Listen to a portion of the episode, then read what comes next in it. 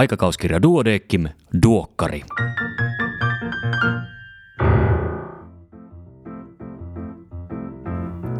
Tämä on numero 18 vuonna 2020. Minä olen Kari Hevossaari, lääkäri Helsingistä. Tervetuloa mukaan. Tässä podcastissa käyn lyhyesti läpi uusimman aikakauskirja Duodeckimin eli Duokkarin sisällön. Mukana on teemaosio psykoterapiasta ja siihen liittyen luen seuraavaksi psykiatrian vastuutoimittaja Jaana Suvisaaren toimitukselta palstalle kirjoittaman tekstin Psykoterapia auttaa, mutta löytyykö terapeuttia? Psykoterapiat ja muut psykososiaaliset hoitomenetelmät ovat osa mielenterveyshäiriöiden tavoitteellista hoitoa niiden kaikissa vaiheissa. Lievissä ja keskivaikeissa mielenterveyshäiriöissä psykoterapia voi olla ainoa hoitomuoto, muissa se yhdistetään muuhun hoitoon. Terveydenhuollon palveluvalikoiman neuvoston suosituksen mukaisesti psykoterapioita tulee olla saatavilla terveydenhuollon palveluvalikoimassa. Niiden järjestämisen ja seurannan vastuu sekä koordinointi kuuluvat erityisvastuualueille. Psykoterapeuttikoulutuksesta vastaavat yliopistot. Kuulostaa hyvältä, mutta psykoterapiaa on harvoin saatavilla sen oven takaa, jonka ihminen ensimmäisenä avaa apua hakeakseen. Jossakin päin Suomea saatavuus on ylipäätään heikko. Joissakin parhaiten tutkituista psykoterapioista on tarpeeseen nähden suuri pula koulutetuista psykoterapeuteista. Nykyinen valtaväylä psykoterapiaan on Kelan kuntoutuspsykoterapia, jota voi saada 16-67-vuotias, joka on vaarassa menettää työ- tai opiskelukykynsä ja joka on saanut mielenterveyden häiriön toteamisen jälkeen vähintään kolme kuukautta asianmukaista hoitoa. Ei siis ensilinjan hoitoa eikä ikääntyneille. Tämän numeron psykoterapia-teeman alkuperäistutkimuksessa Henri Wallsted ynnä muut selvittivät keskimääräistä odotusaikaa HUSin ostopalvelupsykoterapioihin, joissa psykoterapiaan pääsyn alkutaivalta on helpotettu nopealla alkuarviolla ja maksusitoumuksella psykoterapiaan. Vain puolet potilaista oli aloittanut psykoterapian kolmen kuukauden kuluessa alueella, jossa psykoterapeuttipulaa ei ole. Tässä onkin yksi keskeisistä ongelmista. Mielenterveysongelmien vuoksi apua hakeva jää yksin etsimään itselleen soveltuvaa terapeuttia, vaikka näihin ongelmiin usein liittyy esimerkiksi aloitekyvyn heikentyminen tai sosiaalisten tilanteiden pelko. Täytyyhän tälle voida tehdä jotain. Teemanumeron pääkirjoituksissa kuvataan kahta käynnistyvää hanketta tilanteen korjaamiseksi. Ne eivät vielä ratkaisi koko ongelmaa, mutta ovat onnistuessaan erittäin hyvä alku.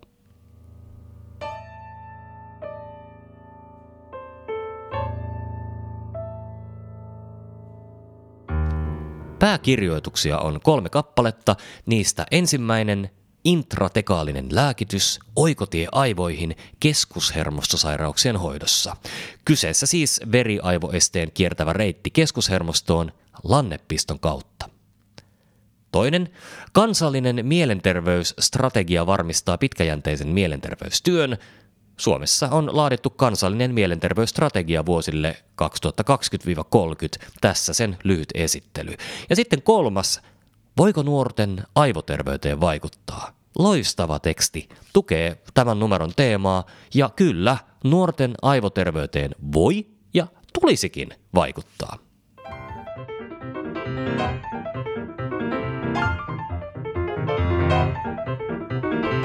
Erikoislääkärin uutisia tällä kertaa seuraavilta erikoisaloilta. Anestesiologia ja tehohoito, työlääketiede sekä geriatria. Kerron muutaman uutisen keskeisen sisällön. Kaikki uutiset ja tarkemmat tiedot löydät lehdestä, paperisena tai sähköisenä. Traumapotilaiden tromboemboliat yleisiä.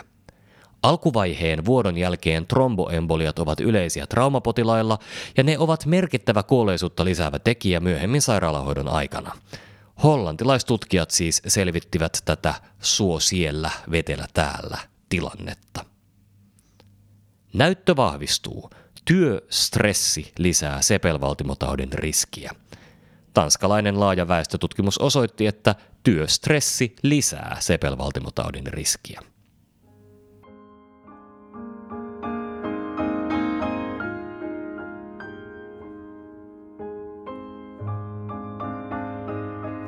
Katsaus, artikkeleiden lyhyet esittelyt. COVID-19-pandemian aiheuttama psyykkinen kuormitus terveydenhuollossa, seuranta on perusteltua. Tämä on Verkossa ensin artikkeli. Sen ja kattavan kaikille avoimen kokoelman COVID-19-artikkeleita löytää aikakauskirjan verkkosivuilta. Siellä on siis suomen kielellä se, mitä koronasta tiedetään tällä hetkellä. Uusia työkaluja paikallisesti edenneen ja etupesäkkeisen eturauhassyövän lääkehoitoon. Eturauhassyöpä on miehillä tavallisimmin todettu syöpä ja miesten toiseksi yleisin syöpäkuolemien aiheuttaja Suomessa. Androgeenien vaikutuksen estäminen on toistaiseksi keskeisin tunnettu levinneen eturauhassyövän hoitomuoto.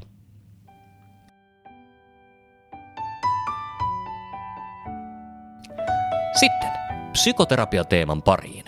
Pääkirjoituksia on kaksi, ja kuten aivan tämän podin alussa mainittiin, niissä kerrotaan yrityksistä parantaa psykoterapiaan pääsyä. Luen niistä ensimmäisen kokonaisuudessaan, se on otsikoitu Psykososiaalisten hoitojen saatavuutta voidaan parantaa.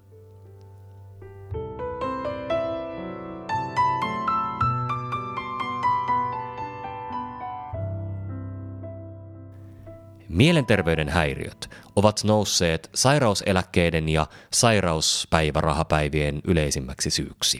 Näiden häiriöiden aiheuttama tautitaakka suurenee nopeasti, vaikka keskeisiin häiriöryhmiin, masennukseen ja ahdistuneisuushäiriöihin on olemassa tehokkaita, vaikuttavia ja edullisia psykososiaalisia hoitoja. Mielenterveyden häiriöiden kustannuksista vain noin neljäs osa tulee hoidosta ja monet hoidot ovat suoraan kustannuksia säästäviä.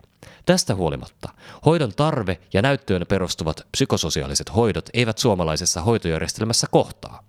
Useampi kuin joka toinen lievää tai keskivaikeaa mielenterveyden häiriötä sairastavista on hoidon ulkopuolella. Hoitoa saavista vain alle puolet saa hoitosuositusten mukaista hoitoa. Huolimatta yksittäisistä, hyvistä, uusista käytännöistä. Näyttöön perustuvien psykososiaalisten hoitojen saatavuus on maassamme edelleen luvattoman huonoa. Tautitaakan vähentämiseksi mielenterveyden häiriöiden ehkäisyn ja hoitojen tehostaminen on olennaisen tärkeää. Paras tapa tehostaa hoitoja on parantaa hoitoon pääsyä. Keskeistä olisi nopeuttaa vaikuttavien psykososiaalisten hoitojen saatavuutta hoitoketjujen alkupäässä. Mielenterveyspalveluiden kehittämistä ovat tällä vuosituhannella haitanneet erityisesti sote-uudistuksiin menetetty aika ja perusterveydenhuollon rapautuminen. Mielenterveys- ja päihdepalvelut sijaitsevat yhä hajallaan eri puolilla sotejärjestelmää ja kuuluvat osin eri lainsäädäntöjen alueelle, eikä kokonaisvastuuta järjestelmän kehittämisestä ole kenelläkään. Kuntakohtainen vaihtelu palveluiden sisällössä, laadussa ja järjestämistavoissa on suurta. Osa syynä järjestelmän kehittämisen vaikeuteen on myös alaan liittyvä terminologinen sekavuus. Psykoterapiat ovat erityisen psykoterapeuttikoulutuksen saaneen henkilön antamia, tavoitteellisia mielenterveyden häiriön poistamiseen tai lieventämiseen tähtääviä hoitoja.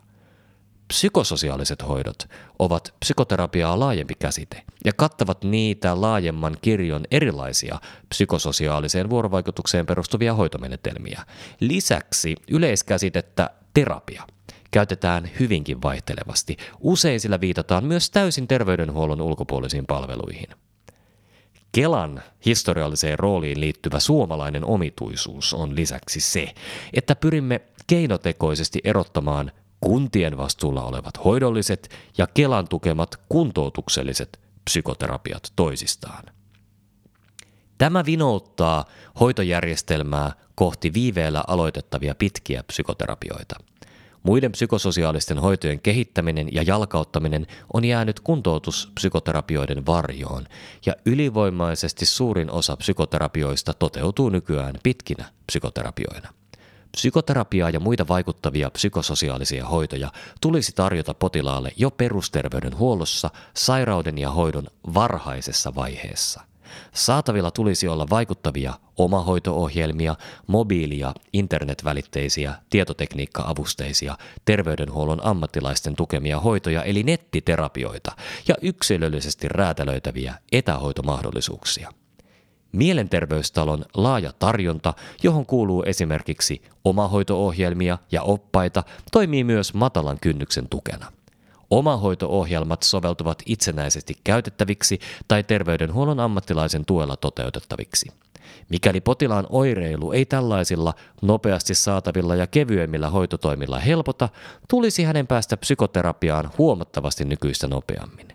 Perusterveydenhuollossa tarjottavien psykososiaalisten hoitojen tulee olla näyttöön perustavia, mutta niiden ei välttämättä tarvitse olla psykoterapioita. Monien strukturoitujen lyhytinterventioiden vaikuttavuudesta on vahvaa näyttöä. Esimerkiksi Isossa Britanniassa tarjonnan parantamiseksi kymmenkunta vuotta sitten aloitetun IAPT-ohjelman eli Improved Access to Psychological Therapies puitteissa on menetelmä koulutettu suuri joukko ammattilaisia hoidon ensilinjaan ja hoitojen saatavuus on olennaisesti parantunut. Laajan, näyttöön perustuvan psykososiaalisten hoitojen valikoiman ylläpito vaatii syvän osaamispohjan ja resurssoinnin, eikä ole kuntapohjaisesti toteutettavissa kuin ehkä muutamassa suurimmista kaupungeista. Syksyllä 2020 käynnistyy HUSin koordinoima Terapiat etulinjaan hankekokonaisuus. Hankkeen valmistelu on aloitettu perusterveydenhuollon ja erikoissairaanhoidon tiiviissä yhteistyössä koko ERVA-alueella – Tavoitteena on rakentaa psykososiaalisia hoitoja tukeva palveluohjaus- ja laadunhallintajärjestelmä sekä perustasolle sopivien psykososiaalisten hoitojen koulutusohjelmat. Terapiat etulinjaan hankkeen keskeinen ajatus on, että näyttöön perustuvat psykososiaaliset hoidot ja lyhyet psykoterapiat tulee saada potilaiden saataville jo sairauden varhaisessa vaiheessa. Tämä vähentäisi mielenterveyden häiriöiden kroonistumisen ja komplisoitumisen riskiä sekä sairastamisen lisääntymistä. Samalla psykoterapeuttiresursseja säästyisi vaikeimmin sairaiden potilaiden hoitoon ja pitkiin psykoterapioihin. Hoitoketjuja ja palvelujärjestelmää on kyettävä tarkastelemaan kokonaisuutena, mikä onnistuu vain erikoissairaanhoidon ja perusterveydenhuollon tiiviillä yhteistyöllä. Hankkeen keskeisiä elementtejä on menestyksellisesti pilotoitu HUS-alueella esimerkiksi mallilla, jossa suoraan perusterveydenhuollosta ohjataan tänä vuonna nopealla erikoissairaanhoidon paperikonsultaatiolla lyhytpsykoterapiaan jo lähes 500 potilasta. Mikään malli ei ole täydellinen, mutta on selvää, että masennusta ja ahdistuneisuushäiriöihin liittyvää pahoinvointia ja yhä lisääntyvää syrjäytymistä voidaan merkittävästi helpottaa vain laajamittaisella, laadukkaalla ja laadun varmistusjärjestelmän sisältämällä kokonaisuudistuksella. Terapiat etulinjaan hankkeelle on myönnetty sosiaali- ja terveysministeriön hankerahoitusta sekä perusterveydenhuoltoon että erikoissairaanhoitoon. Poliittinen järjestelmä ja asiantuntijatahot tahtovat nyt laajapohjaisesti parantaa psykososiaalisten hoitojen laatua ja saatavuutta. On aika toimia yhdessä. Toinen pääkirjoitus – Nuorten varhaisia psykososiaalisia hoitoja tulee ottaa laajemmin käyttöön, käsittelee samaa aihetta nuorempien potilaiden kohdalla. Sitten on useampi katsaus. Psykoterapiaan ohjaaminen ja psykoterapian tuloksellisuuden seuranta kertoo juuri siitä, mistä otsikko sanookin. Uskoisin, että artikkeli on erittäin käyttökelpoinen apuväline etenkin perusterveydenhuollossa. Mukana hyvät taulukot, jotka ohjaavat toimintaa eri ikäryhmien psykoterapiaan ohjauksessa. Lasten psykoterapiat, tavallisimmat leikki- ja kouluikäisten lasten mielenterveyden häiriöiden hoitoon käytettävät psykoterapian muodot ovat kognitiivinen käyttäytymisterapia, psykodynaaminen psykoterapia ja perhepsykoterapia. Kun sanat eivät riitä, luovat terapiat. Luovilla terapioilla on paljon yhteistä ja ne kaikki suhtautuvat lähestymistavan taustalla olevaan taiteeseen samantyyppisesti. Taiteelliset ilmaisukielet nähdään ennen sanoja olevana kokonaisvaltaisena kehon ja mielen aktivoijana. Ne eivät sulje sanallisen vuorovaikutuksen käyttöä pois, vaan tuovat terapiasuhteeseen lisää ilmaisun, kokemusten, jäsentymisen ja erilaisten tarkastelutapojen mahdollisuuksia. Tässä keskitytään musiikki, kuvataide ja tanssiliiketerapiaan. Ikääntyneen psykoterapiasta ikääntyneet ja ikääntyvät hyötyvät psykoterapiasta nuorempien aikuisikäisten tapaan. Ja tästä osiosta löytyy myös se alussa mainittu alkuperäistutkimus lyhyen ostopalvelupsykoterapiaan ohjattujen potilaiden hoitoon pääsyn kesto.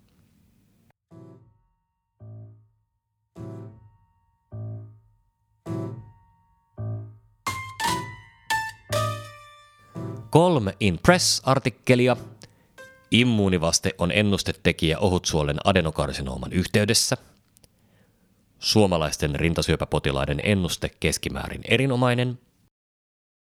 Sikiön sukupuoli, HLA, G ja preeklampsia. Tämänkertaisena vinkkinä voimakas hengenahdistus, COVID-19-infektio vai jotain muuta. Tämänkertaisen ja kaikki muutkin viime vuosina julkaistut vinkit pystyt kuuntelemaan omina podcasteinään tästä samasta podcast-fiidistä. Hyvä kolumni. Eutanasian palliatiivinen suodatin, kirjoittajana Juha Hänninen, jolla on varmasti kokemusta kuoleman lähestymisestä riittävästi. Kuukauden kollegoita peräti kaksi, Asla Pitkänen Kuopiosta, tämän vuotinen Duodeckimin Matti Äyräpää-palkinnon saaja sekä Juho Joutsa Turusta, Duodeckimin tämänvuotisen nuoren tutkijan palkinnon saaja.